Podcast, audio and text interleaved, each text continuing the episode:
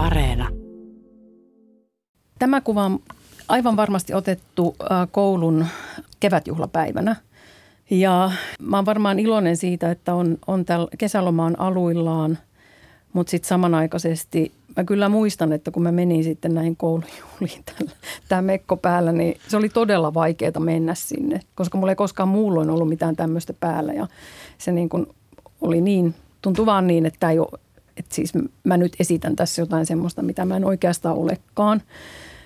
Tässä Kuusi kuvaa -ohjelmassa olemme muodin tutkimuksen professori Annamari Vänskän valokuvien äärellä, ja niistä ensimmäisessä olet noin puolitoista vuotias, 1970-luvun jostain alkuvuosilta, ja se on itse asiassa, vaikka se tässä meille näyttäytyy valokuvana, niin se on stillkuva kaitafilmistä, jonka isäsi oli kuvannut. Ja tässä me näemme sinut perehtymässä tällaiseen lehteen, näyttää aikakauslehdeltä, ja olet ihan kun osaisit jo lukea, vaikka olet hyvin pieni. No joo, tässä mä tosiaan luen tätä Hopeapeili-nimistä aikakauslehteä, joka oli semmoinen sen aikainen muotilehti ehkä. Ja tämä kuva on still-kuva kaitafilmistä, jonka mun isä on kuvannut. Hän oli hyvin innokas kuvaamaan kaitafilmille 60-, 70- ja 80-luvulla. Se oli hänen semmoinen harrastuksensa, ja hän kuvasi paljon sitten meidän perhettä, ja no mua tietysti, mä oon esikoislapsi, niin musta on aika paljon sitten leffaa olemassa ja erilaisista tilanteista. Filmitähti on nuorena. No joo, tämä kuva on sillä tavalla, siis nämä on digitoitu nykyisin nämä filmit, ja mä joskus kattelin näitä läpi, ja sitten mä kiinnitin vaan tähän huomiota, kun multa monta kertaa kysytty, että milloin mun kiinnostus muotiin on syntynyt, onko se jo lapsuudesta, ja sitten mä en ollut koskaan jotenkin ajatellut koko asiaa, mutta sitten tämä leffa jotenkin tuli eteen, ja mä ajattelin, että no jonkinnäköinen kiinnostus on ollut. Tässä kaitafilmillä mä itse asiassa revin lehtiä, ja tämä on ainoa lehti, mihin mä sitten syvennyn, ja se saa niin kuin mun jakamattoman huomion. Ja tässä niin kuin tätä edeltää semmoinen, että mä todellakin, en mä osaa vielä lukea, että mä opin lukemaan 5-vuotiaana, mutta tässä mä kuitenkin luen, ja mä rakastin itse asiassa lehtiä ja kirjoja ihan niin kuin vauvasta lähtien suurin piirtein, että mä nukuinkin kirjojen kanssa mieluummin kuin pehmolelujen kanssa. Tätä edeltää semmoinen tilanne, että mä siis tätä kääntelen näitä sivuja ja kostutan sormea suussa aivan niin kuin lehtiä selaillessa tehdään. Se on todella koomisen näköistä. Mutta sä olet ehkä nähnyt, että joku tekee niin. Mä luulen, että mä oon matkinut mun vanhempia, jotka on todennäköisesti sitten ollut tässä malleen antamassa mallia sille, että miten lehtiä luetaan. Kuka tämä henkilö sinun vieressäsi tässä on? No hän on siis, itse asiassa hän on jäänyt, mä en tiedä kuka hän on. Hän on todennäköisesti naapurin tyttö, tai sitten hän voi olla, meillä oli kotiappulainen, niin hänen tyttärensä. Mutta kukaan ei muista, että kuka hän on, valitettavasti. Hänellä on ihanat vaaleanpunaiset vaatteet. Niin, tuommoinen jonkinlainen satiiniasu. Joo, kyllä. Mitä tuosta kodista tai vanhemmista, niin jos tästä laajentaisi niin kuin tätä ikään kuin perspektiiviä tästä kuvasta, niin mikä maailma sua ympäröi? No mua ympäröi sellainen nuorten aikuisten koti. Siellä oli sellainen plyssipäällysteinen sohvaryhmä, lasipöytä, tiikkihuonekaluja ja tiikistä tehty kirjahylly, jossa oli paljon kirjoja. Se näkyisi tässä ympärillä, ja sitten sellainen tumman vihreä koko lattiamatto, jolla mä istun. 70-luvun värit. Todellakin, voi näin sanoa. Joo. Mitä, muistatko sä tuosta jotain tuosta niin kuin tavallaan sun elämästä 1,5-vuotiaana tai tuollaisena hyvin pienenä lapsena, että millainen maailma sulle näyttäytyy? No mä en muista siitä oikeastaan yhtään mitään, mutta toisaalta mä en tiedä muistanko mä vai enkö, koska mä oon kuitenkin katsonut niitä kaitafilmejä, joissa mä itse esiinnyn, ja ne on luonut mulle tietenkin siis representaation kautta sitä mulle mielikuvaa siitä, että millainen mun varhaislapsuus oli, ja ilmeisesti se on ollut ihan tällainen aika mukava että mä mielelläni on yleensä ollut kuvattavana, mitä en nykyisin ehkä, mä en nykyisin tykkää kauheasti kuvattavana olemisesta, mutta silloin mä tykkäsin ja mä menin aina kameraa kohti, jos se konttasin jo silloin, kun mä en osannut vaikka kävellä, niin mä konttasin yleensä kameraa kohti ja yritin aina ottaa sen kameran itselleni. Niin joo. Mistä tämä innostus kaitafilmaamiseen oli tullut sun isälle? Mä luulen, että se oli vähän semmoinen trendi silloin. Kaitafilmikamerathan oli siis yleistynyt kuitenkin ihan normaaleilla tavallisilla käyttäjillä, ihmisillä ja maailman lähestyminen sitten sen ei pelkästään valokuvan, mutta myöskin tämän uuden liikkuvan kuvan kautta oli semmoinen harrastus. Ja mä itsekin itse asiassa vähän myöhemmin harrastin kaitafilmaamista jonkun verran ja opettelin tekemään niitä, liimailin niitä kaitafilmejä yhteen ja tein tämmöisiä niin kuin leffoja sitten.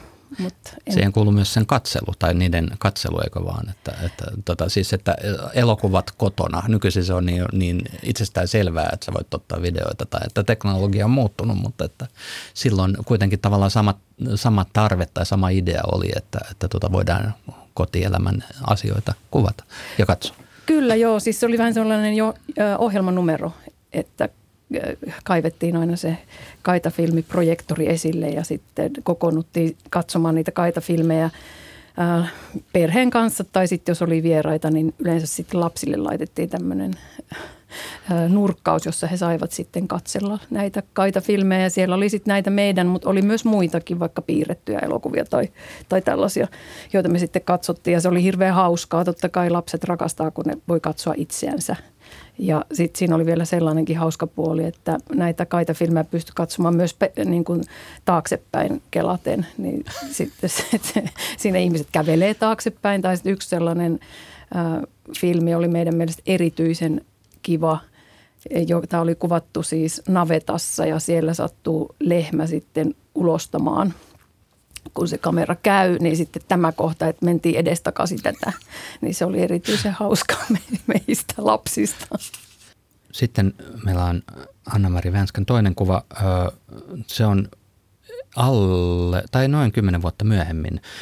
Olet tuossa feresi päällä ja tämä on tämmöinen siis karjalainen perinneasu ja olit saanut sen kummitädiltäsi. Ja tuossa kuvassa hymyilet sen näköisenä, että tämä voisi olla iloinenkin asia tämä asu. Joo, feresissä seison sorokka päässä ja olen saanut tuon kankaan, mistä tämä puku on tehty syntymäpäivälahjaksi mun rakkaalta kummitädiltäni, joka oli Karjalan evakkoja ja mun äidin suku on muutenkin sieltä Karjalasta kotoisin ja muuttanut Suomeen sitten viimeistään ensimmäisen maailmansodan aikana tai sen jälkeen.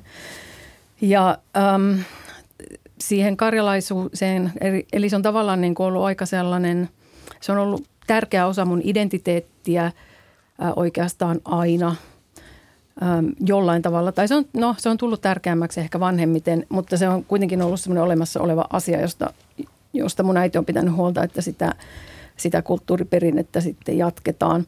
Mutta tämä, ja tavallaan tämä on ihana asia, että annetaan tämmöinen mekkokangas tytölle lahjaksi. Se kuuluu myös siihen traditioon, mutta vaikka mä nyt hymyilen tuossa toi feresi päällä, niin tämä ei itse asiassa ollut mulle mitenkään täysin niin kuin kiva juttu.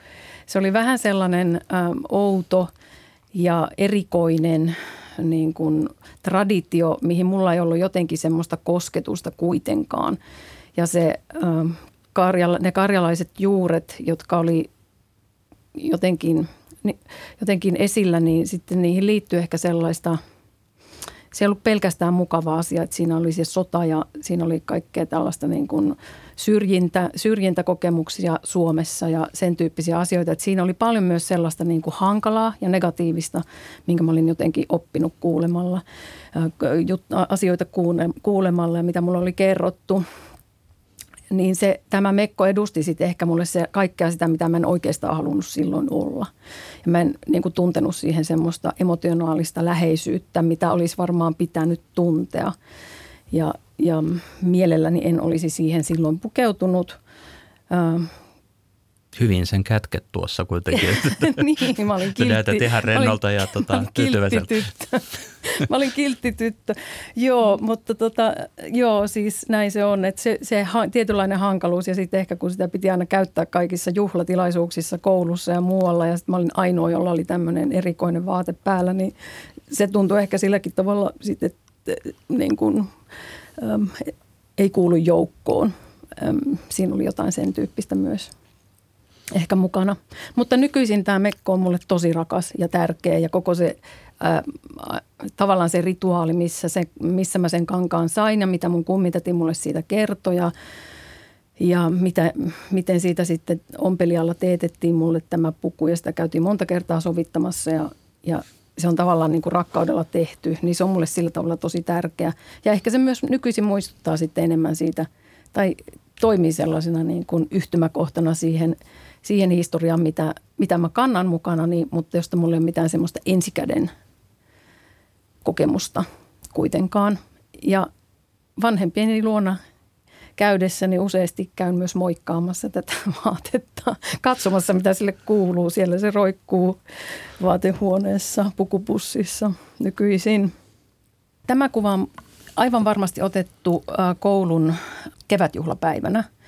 Ja mä oon varmaan iloinen siitä, että on kesälomaan aluillaan, mutta sitten samanaikaisesti mä kyllä muistan, että kun mä menin sitten näihin koulujuhliin tämä mekko päällä, niin se oli todella vaikeaa mennä sinne, koska mulla ei koskaan muulloin ollut mitään tämmöistä päällä. Ja se niin kun oli niin, tuntui vaan niin, että ei ole, että siis mä nyt esitän tässä jotain semmoista, mitä mä en oikeastaan olekaan.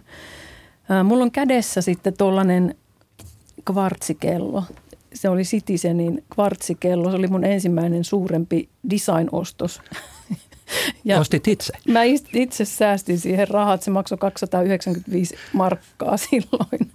Ja se oli mulle hirveän tärkeä kello. Ja mulla on itse asiassa sekin edelleen olemassa vielä jossain kaapin pohjalla. Se on aika pieni nykyisin, mutta se oli tosi muodikas kello ja mä tykkäsin siitä aivan hirvittävästi. Että tavallaan tässä nyt kohtaa kaksi semmoista maailmaa. Se nykyhetki, tämä digitalisoituva 80-luvun alku ja sitten tämä karjalainen traditio tässä tämmöisessä mekossa. Vielä tämä feresi sun päällä, niin miten sä tiedät siitä? Tai niin kuin sille, oot sä nyt sitten, kun sä oot tavallaan muodin tutkija, niin oot sä perehtynyt sen taustoihin tai näin? No siis sehän on niin kuin, se on siis kansanpuku ja niitä oli hyvin erilaisia. Jonkun verran mä siitä tiedän tietysti siis erilaisia, mutta siis vaikka mä itse ehkä silloin nuorempana ajattelin, että se on niin kuin ikivanha traditio, niin oikeastaan se on todella moderni traditio, että se ei ole suinkaan mikään niin kuin ikivanha vaate sinänsä, vaan se on oikeastaan niin kuin sellaisen uuden niin kuin kiinnostuksen kansanperinteeseen ja juuriin suuntautuvan kiinnostuksen niin kuin myötäsyntynyt asu ihan siis 1900-luvulla. Siinä, siis se paita, mikä siinä alla on, niin se on niin kuin semmoinen vanhaa perua, mutta sitten se lappumekko tai siis se henkselimekko, niin siinä on tapahtunut aika paljon sellaisia niin kuin muutoksia. Se on tavallaan aika moderni asu loppujen lopuksi ja se on niin kuin syntynyt niin kuin tämmöiseksi kansanasuksi vasta siinä vaiheessa, kun tavallaan kansallisvaltiot on syntynyt ja erilainen niin tavallaan se omien juurien ja semmoisen omien juurien niin kuin hahmottaminen ja niiden tekeminen on tullut tärkeäksi. Että siitä on tullut sillä tavalla sen jälkeen vasta oikeastaan semmoinen merkityksellinen asu.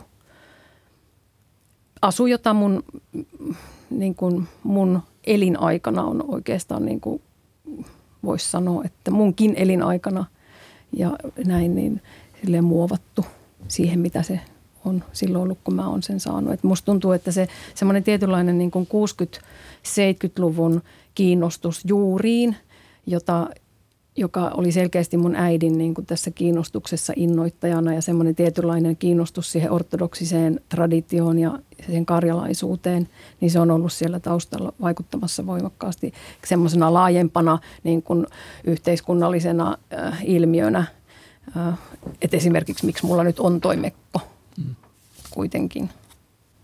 Näitä valokuviahan voi katsoa internetin äärellä yle.fi/kuusi kuvaa. Sieltä näkyvät nämä valokuvat ja nyt meillä on siis muodin tutkimuksen professori Annamari Vänskän kolmas valokuva ja siinä on tuollainen näkymä tuollaisen rakennuksen seinustalle ja rakennuksessa on ripustettu tuollainen banderolli, jossa lukee vallattu.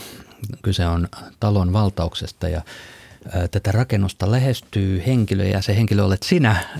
Sä ikään kuin uppoat sinne kuvaan jotenkin tai näin. Ja kyllä, tämä kuva on mun hyvän ystävän Milla Kontkaisen ottama kuva ja tässä mä siis kävelen kohti vallattua taloa ja olin yksi niistä valtaajista siellä.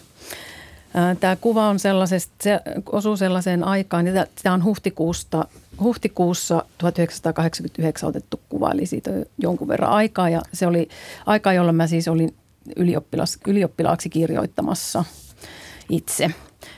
Ja tämä kuva liittyy semmoiseen ajanjaksoon, jolloin mä olin kouluaikana mukana, lukioaikana mukana sellaisessa kulttuuribunkkerinimisessä kansalaisaktivistiliikkeessä mukana Joensuussa ja siinä oli mukana Joensuun yliopiston opiskelijoita ja sitten joensuulaisia muusikoita ja sitten meitä aktiivisia nuoria, jotka haluttiin myös olla mukana tässä liikkeessä ja siinä pohja-ajatuksena oli saada Joensuuhun perustettua tällainen omaehtoinen taiteen ja kulttuurin tila, samantyyppinen tila kuin Lepakko oli Helsingissä, jossa olisi ollut tällaisia niin kuin tiloja taiteen tekemiseen ja bänditreeni-tiloja.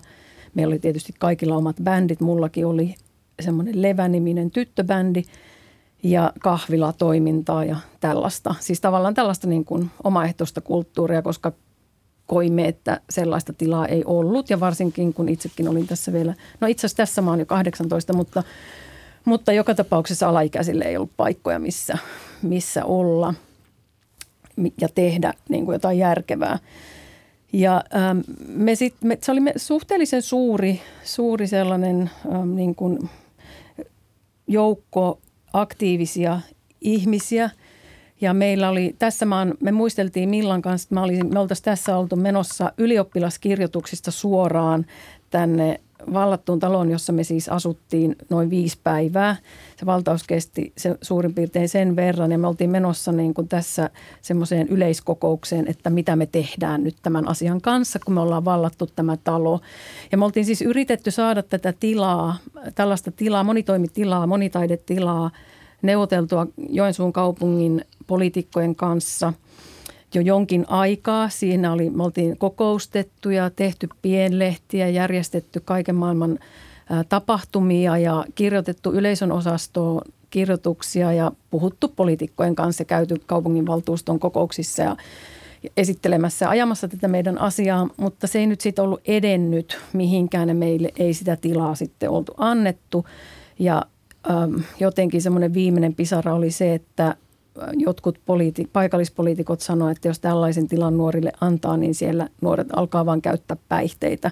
Ja meillä oli hyvin tämmöinen tiukka päihdepolitiikka tässä meidän liikkeessä, että missään, mitä me tämän ympärillä tehdään, niin ei käytetä päihteitä ja kukaan ei niin tehnyt myöskään. Ja se tuntui vaan todella suurelta niin kuin väärinymmärryksen kokemus oli tosi suuri. Ja me oltiin sitten päätetty, että no jos ei hyvällä, niin sitten me itse valtaamme tilan.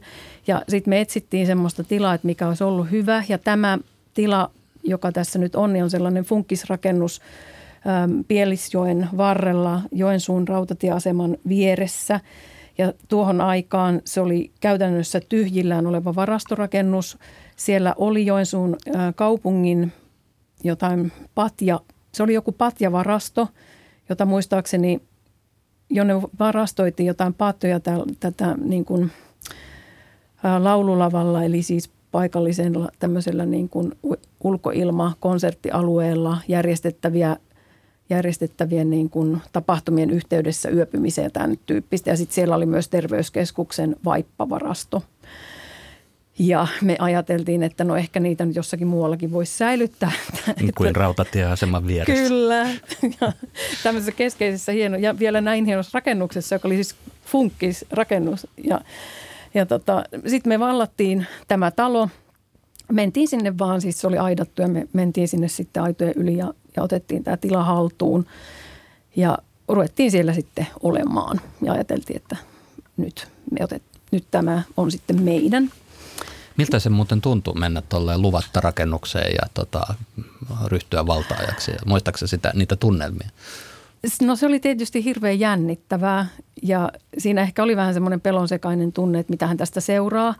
Mutta jotenkin se tuntui vaan ainoalta oikealta tavalta toimia ja sitten kun me ei tehty kenellekään mitään pahaa ja tuo rakennuskin oli tyhjillään, meidän mielestämme tyhjillään ja meillä oli kuitenkin, me oltiin yritetty saada sitä asiaa jo muita kanavia pitkin eteenpäin vietyä, mutta kun se ei ollut onnistunut, niin se tuntui vaan, että tämä on ainoa vaihtoehto. Ja siellä me sitten järjestettiin keikkoja ja kokouksia ja yleisesti jotain vaan hengailtiin siellä. Se oli tosi mukavaa.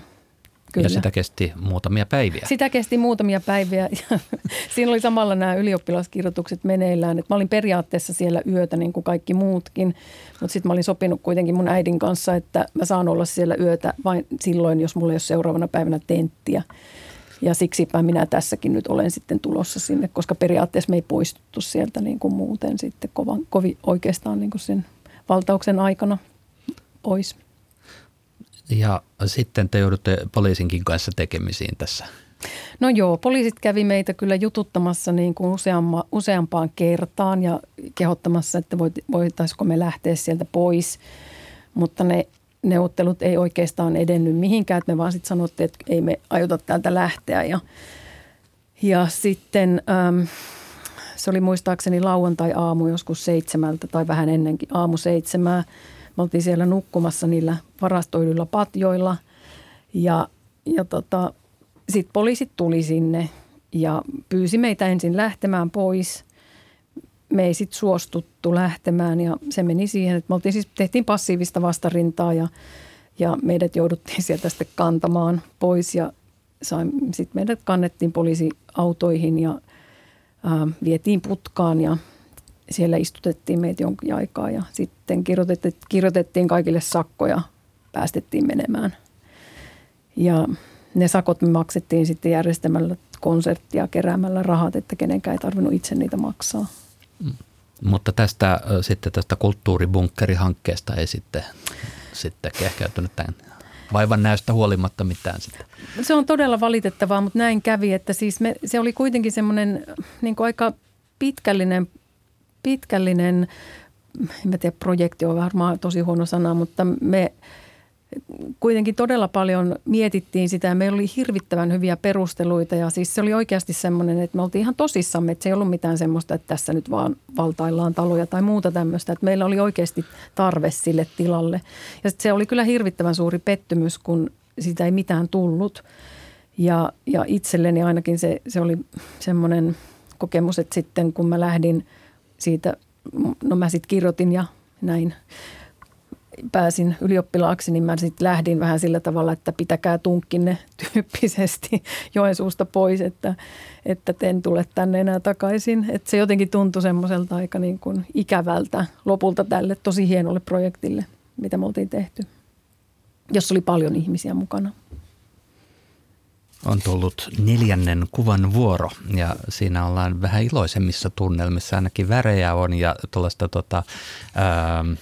leikkiä ja myöskin poseeraamista.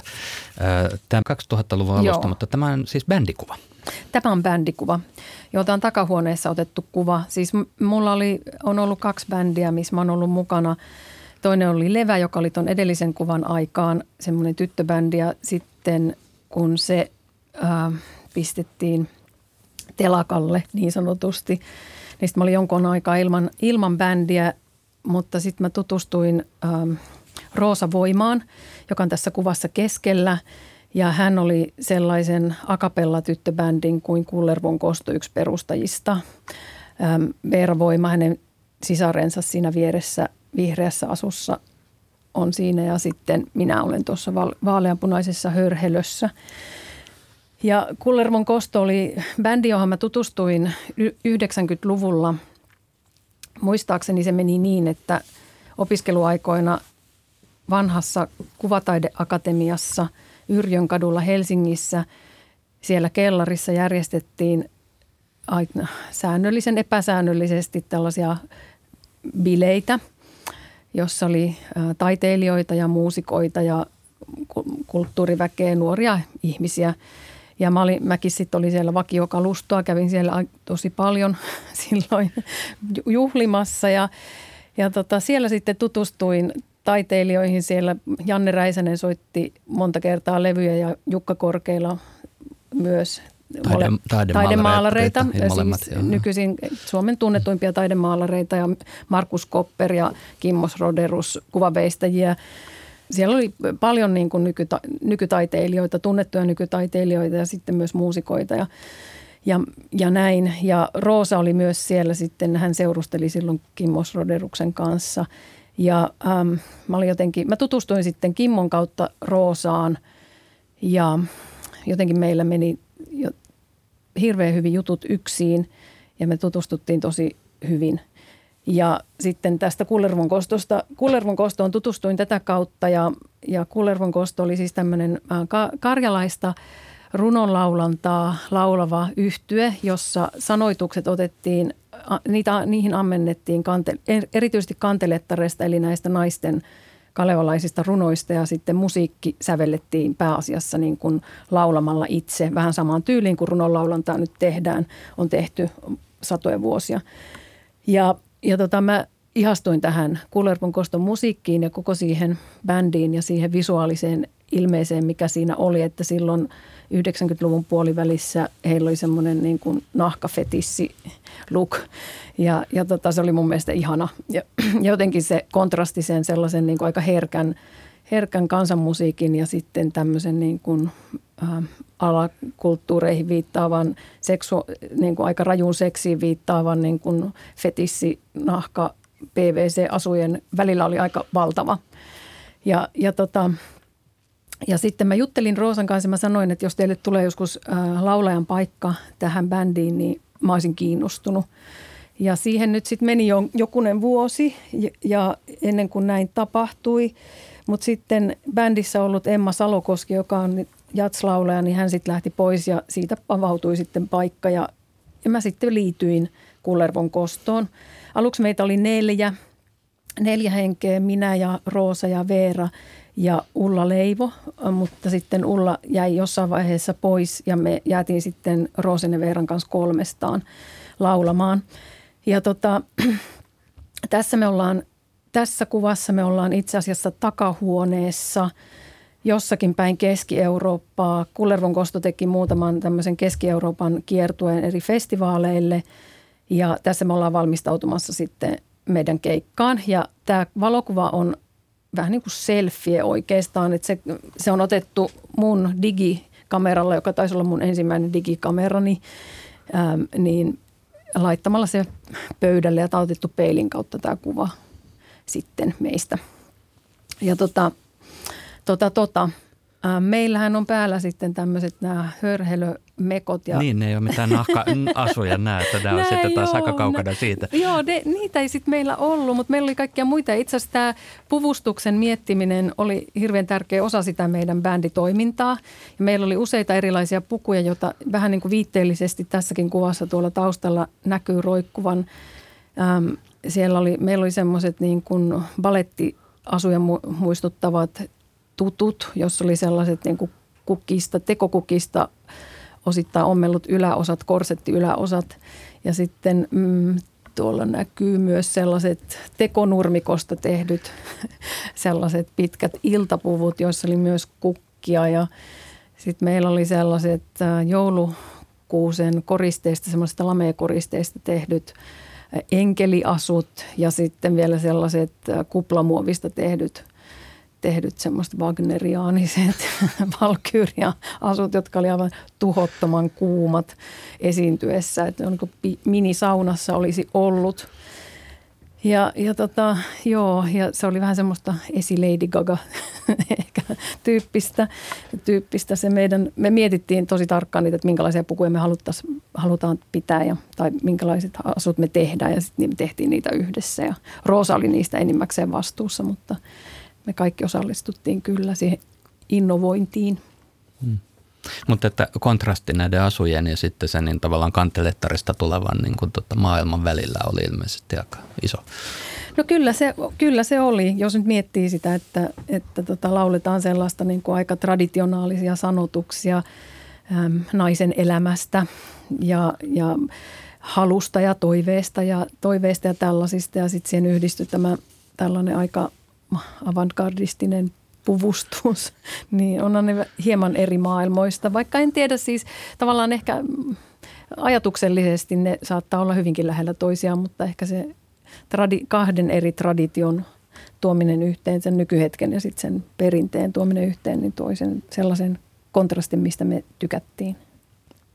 Ja ehkä just se, että kansanmusiikkia laulavat yhtyeet, niin ja ainakin silloin vaatteet oli vaan semmoisia aika tietyn tyyppisiä, niin me haluttiin erottautua sitten tällä tavalla. Ja voihan se olla, että se mun omakin epämukavuus suhteessa siihen feresiin, niin sitä pystyi työstämään tässä sitten jollain tavalla. Että tässä on niin kuin tämä kansan musiikkikulttuuri ja se kansan perinne tuli niin kuin uudella tavalla sitten kiinnostavalla tavalla elämään takaisin. Sä oot Aalto-yliopistossa muodin tutkimuksen professorina, niin miten sä kiinnostuit muodista? Mikä siinä muodissa on semmoista, että joka kutsuu sua tutkimaan muotia?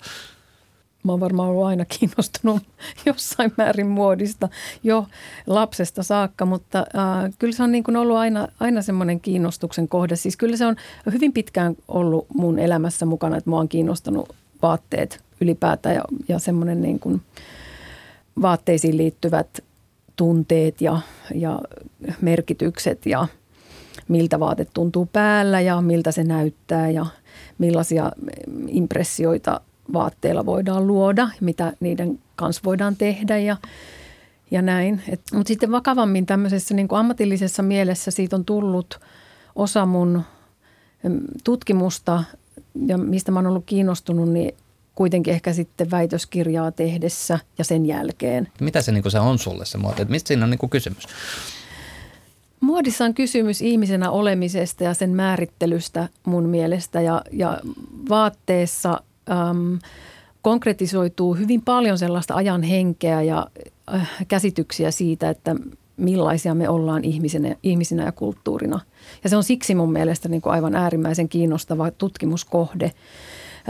Se on myös, mua kiinnostaa myös muodissa se semmoinen niin kuin hetkellisyys ja tavallaan se, miten muoti häviää. Ja vaatteethan on niin kuin objekteina sellaisia, että niitä ei säilytä juuri minnekään. Et siis Kansallismuseossa on tietynlaisia vaatteita ja designmuseoiden kokoelmissa on jotain niin kuin, tiettyjen suunnittelijoiden vaatteita esimerkiksi. Mutta se on kuitenkin, se on niin kuin, tämän ulkopuolella se on niin kuin tosi iso osa meidän arkielämää, jokapäiväistä elämää, vaate kulkee koko ajan meidän mukana. Se on niin kuin se pinta, jonka kautta me kohdataan koko se muu maailma. Ja se on niin kuin vyöhyke meidän ja sitten sen ulkomaailman välillä. Ja se on vaan niin kuin, se on vähän niin kuin toinen iho. Se on meidän merkki. Semmoinen merkitsee sitä, että keitä me ollaan. Niin tämä kysymys kiehtoo minua. Tässä Kuusi kuvaa -ohjelmassa olemme siis muodin tutkimuksen professori Annamari Vänskän valokuvien äärellä. Niistä 5. on kuva juoksukilpailun palkintopalleilta ja olet siinä päässyt tuolla kaikista korkeimmalle pallille. Kädessäsi on pokaali ja sitten tuollainen autovuokraamon mainoslahjakortti tai tämmöinen iso valtava, kun annetaan juhlatilaisuudessa näyttäviä lahjoja ja shekkejä, niin ne on aina niin kuin todella sen flappitaulun kokoisia. Niin tämä on flappitaulun kokoinen lahjakortti, jonka olet saanut autovuokraamoon. Mutta olet siis tässä siis juoksijana ja esillä ja urasi huipulla suorastaan. No näin voisi sanoa. Urani huipulla juoksijana todellakin ensimmäisellä palveluksella. palkintopallilla vahingossa. Vahingossa voitin tämän kilpailun, joka oli Espoon rantamaraton vuodelta 2018. Ja mä olin ryhtynyt juoksemaan joskus siis 2010-luvun alussa suurin piirtein. Ja silloin mun ajatus oli, että että haluan juosta Töölönlahden ympäri, joka on siis muutaman kilometrin mittainen lenkki maksimissaan. Suosittu helsinkiläinen tämmöinen lenkkeilyympäristö. Erittäin suosittu lenkkeilyympäristö. Mä en oikein muista, että miksi mä tästä juoksusta kiinnostuin, mutta joku siinä nyt sitten oli, että sitä mä halusin tehdä. Ehkä se liittyi siihen, että mulla ei ollut enää bändiä ja sitten mulla piti olla kuitenkin ehkä sitten tämän tutkijan työn ohella jotakin muutakin tekemistä. Ja tämmöisen siis tavoitteen olin itselleni asettanut, että Töölönlahden ympäri. No se sitten täyttyy ja tykkäsin kyllä, jotenkin niin kuin innostuin siitä juoksemisesta, kun opin juoksemaan oikein. Mä olin aika vähän juossut sitä ennen yhtään mitään, mutta jos mä olin juossut jotakin, niin mä olin tehnyt aina sen perusvirheen, minkä jokainen juoksija tekee, eli juoksee liian kovaa, jolloin se ei ole kivaa ja sitten se loppuu ennen kuin se on alkanutkaan. Eli mun piti opetella juoksemaan hitaammin ja niin kuin hiljempaa. Sitten mä juoksin myös Tukholmassa, jossa mä asuin 5 vuotta ja opettelin tuntemaan, olin siellä siis töissä ja opettelin kaupunkia tuntemaan sitä ympäri juoksemalla. Ja se oli tosi mukava tapa tutustua eri saariin ja eri kaupungin osiin ja näihin niin kuin eri paikkoihin siellä Tukholman sisällä, että siihen pääsi jotenkin eri tavalla sisään siihen kaupunkiin, kun siellä kävi juoksentelemassa.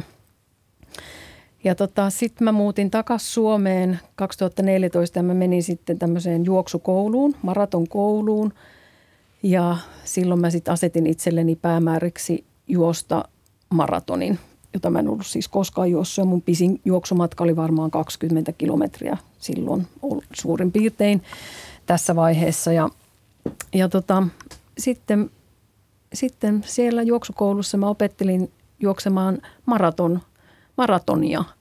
Ja 2016 mä juoksin mun ensimmäisen maratonin Tukholmassa ja se oli aivan valtavan ihana kokemus, oikein semmoinen niin kuin mullistava voisi sanoa, että se juoksu meni niin kuin aivan nappiin ja kaikki se, mitä maratonista minulle oli kerrottu, että se loppua kohti se vaikeutuu, se juokseminen ja viimeiset kilometrit on vaan sinnittelyä ja täytyy vaan niin kuin ajatella, syykata itseänsä siihen, että saa sen loppuun juostua, niin mulle ei tullut sellaista ollenkaan, vaan päinvastoin mulle tuli semmoinen mieletön euforia 5 kilometriä ennen maalia ja musta tuntui, että mä oon osa jotakin suurempaa maailmankaikkeutta ja sitä ihmismassaa, joka siellä juoksee ja semmoisen niin kuin mielettömän yhteisöllisyyden kokemuksen koin ja juoksin sitten maaliin. Hymyssä suin ja ensimmäisenä kun pääsin maaliin, niin sanoin, että minusta tulee ultrajuoksija, mutta ei nyt tullut, mutta maratonjuoksu ja sen jälkeen on sitten tullut juostua kuitenkin jonkun verran. Ja tämä oli sitten 2 vuotta siitä ensimmäisestä maratonista ja Espoossa sen juoksin ja silloin mulla oli ainoastaan ajatuksena, että mä haluan tehdä mun ennätyksen puolivälissä reittiä sitten mun puoliso, joka oli silloin ja senkin jälkeen on ollut aina antamassa geelejä ja väliaikatietoja ja nesteitä ja tsemppaamassa, niin kiitos hänelle kaikesta siitä. Niin hän sitten sanoi, että mä johdan mun ikäryhmää niin, että mä todennäköisesti voitan sen, jos mä jatkan samalla tavalla. Ja sitten mä sain siitä jonkun semmoisen hirveän niin kuin jaksamisruiskeen ja mä ajattelin, että no nyt mä ainakin juoksen. Että mä olin 26 kilometriä siinä vaiheessa juossut ja ajattelin, että nyt todellakin juoksen tämän nyt tässä. Ja lähdin sitten siitä vielä juoksemaan vähän kovempaakin ja se loppumatkakin oli jotenkin tuntui todella helpolta ja se oli mukava se juoksu ja sitten kun mä tulin maaliin, niin mun ensimmäinen ajatus oli vaan se, että sainko mä sen ennätyksen, että oliko se aika ja mä olin siitä niin kuin kauhean huolissani. Ja sitten niin kuin siellä oli kuulutettu, mä oon nähnyt tämmöiseltä videotallenteelta myöhemmin, että siellä on kuulutettu niin kuin pitkin sitä stadionin kierrosta, että mä, että mä tuun ensimmäisenä maaliin ja mulla ei ollut mitään käsitystä tästä. En mä kuullut tätä ollenkaan, enkä mä tiennyt, että mä olin voittanut ja sitten mulle tultiin sanomaan, että mä oon voittanut ja mä en jotenkin rekisteröinytkään sitä. Että mä en ymmärtänyt voittaneeni ja sitten vasta tässä palkintopallilla vähän ennen sitä, niin mä jotenkin ymmärsin, että aivan, että mä en paitsi tehnyt mun omaa juoksuennätystä, mutta sitten mä tulin voittaneeksi sen koko kisan sinä päivänä. Ja tässä mä sitten tuuletan. Vaikka mun ensimmäinen ajatus sen jälkeen oli, että kun mä olin kuullut, että mikä se mun aika oli, niin mun oli, että voi hitsi, että olisi pitänyt juosta vähän nopeammin, niin mä olisin päässyt alle 3,5 tunnin. Niin, että tuntuu siinä vaiheessa epäonnistumiselta. No niin, voi sanoa, joo. Mutta aika uskomatonta, että ihan muutaman vuoden juoksukokemuksella tulee ja voittaa sitten koko maratonin, että en tiedä kuinka usein sellaista tapahtuu. Varmaan sitä joskus tapahtuu, mutta joo, kai se on aika, ei se nyt varmaan ihan tavanomaista ehkä saata olla, mutta tuossa nyt oli sitten kaikki tähdet oikeassa kohdassa. Ja riittävän hitaita juoksijoita sitten oli muut verrattuna minuun. Tässä Kuusi kuvaa -ohjelmassa on tapana katsoa kuudeskin kuva, sellainen, jota ei ole vielä otettu. Minkälainen se voisi olla sulla, semmoinen kuva, jonka sä haluaisit tulevan otetuksi? No, osa mun työtä on näyttelyiden kuratoiminen ja mä oon niitä jonkin verran tehnyt. Ja tällä hetkellä tuolla Designmuseossa on meneillään kuratoimani näyttely tai yhdessä minun ja tutkimusryhmäni jäsenten Natalia Särmäkarin ja Jenni Hokan kanssa kuratoitu näyttely Intiimin kosketus, joka käsittelee suomalaista nykymuotia nyt 2010- ja 2020-luvulla. Ja mä oon joku sen muotinäyttelyn tehnyt ja niille ei ole tavallaan olemassa sellaista omaa tilaa Suomessa, omaa galleriaa tai museota. Ja mä oon jo useamman vuoden ajatellut, että mä haluaisin, että Suomeen perustettaisiin oma muodin museo. Ja se Kuudes kuva olisi sellainen kuva, joka olisi otettu tämän museon avajaisista. Suomeen olisi perustettu semmoinen museo, jossa muoti on yhtä tärkeässä osassa kuin kaikki muutkin designin ja taiteen alueet. Meillä on arkkitehtuurille museo, meillä on taiteille hyvin paljon erilaisia museoita ja gallerioita. Meillä on designmuseo, mutta ennen tätä Intiimin kosketusnäyttelyä edellinen muotinäyttely siellä oli vuonna 2015. Eli aika harvoin muotia esitellään suomalaisissa museoissa ja gallerioissa. Ja kuitenkin se on aika tärkeä osa meidän arkielämääkin, kun me kaikki vaatteisiin pukeudutaan ja vaate on sellainen kulttuurinen objekti, joka kertoo meistä ihmisinä aika paljon ja se on myös hyvin henkilökohtainen asia, kertoo myös meistä yksilöinä jotakin ja siitä meidän henkilökohtaisesta suhteesta maailmaan aika paljon ja kulttuuriin ja näin, niin muoti ansaitsisi oman museonsa ehdottomasti ja sellaisen haluaisin nähdä ja se voisi olla se mun Kuudes kuva. Ja mitä siinä kuvassa näkyisi? Siinä näkyisi varmaankin valtava ihmismeri, jotka on tulleet sinne avajaisiin juhlistamaan sitä tämmöistä historiallisesti merkittävää tapahtumaa ja sitten kaikki ne suunnittelijat, jotka siihen avajaisnäyttelyyn olisi kuratoitu. Ja siellä olisi ihana tunnelma. Tunnelma olisi katossa tietenkin ja sitten siellä taustalla ehkä voisi näkyä näitä näyttelyssä esillä olevia vaatteita.